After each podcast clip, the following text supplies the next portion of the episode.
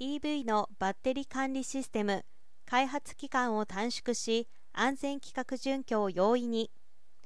日本政府は4年前2050年までに世界に供給する日本車について世界最高水準の環境性能を実現すると宣言しました。その根拠は各メーカーの技術力だろうけれど国内の電気自動車 EV 普及は近頃欧米中よりもかなり遅れています。今月2日ルネサスは EV のバッテリーマネジメントシステム BMS 向けにオートザ準拠 CDD 複合デバイスドライバーの提供を開始しました。これを車載用マイコン RH850P1M に搭載しリチウムイオンバッテリー管理 IC ISL78714 と組み合わせると BMS の性能を最大化し開発期間を短縮できます。CDD は同社の BMS リファレンスデザインハードウェアキットに対応します。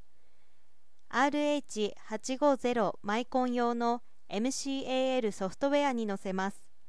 CDD はバッテリ管理の基本要素でありバッテリセルの電圧と温度の測定値を収集し ISL78714 のセルバランシング機能を制御します。パラメータ設定により BMS 内のセル数や当該セルのデータ収集の頻度を指定可能。シンプルかつフル機能の API が用意されていてユーザーアプリで上記測定値をリアルタイム受信できます。所要インターフェースとプロトコル管理は CDD ソフトウェアに組み込まれていて MCAL モジュールの低レベル SPI、GPIO および汎用タイムドライバ上で動作します。同ソフトウェアは設計を簡素化する実用的なアーキテクチャを提供。ユーザーは独自アプリの開発に注力できます。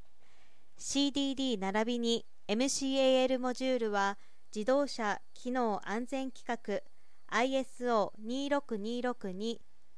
ASIL でも最も厳しい D の開発プロセスに準拠。RH850P1M も ASIL-D をサポートしています。ユーザーが ASIL-D 準拠ソフトウェアを開発する際、CDD をサンプルとすれば早期開発が実現できます。設計支援を希望するユーザーは、同社のパートナー、タタエルクシーと契約し、システム開発を行います。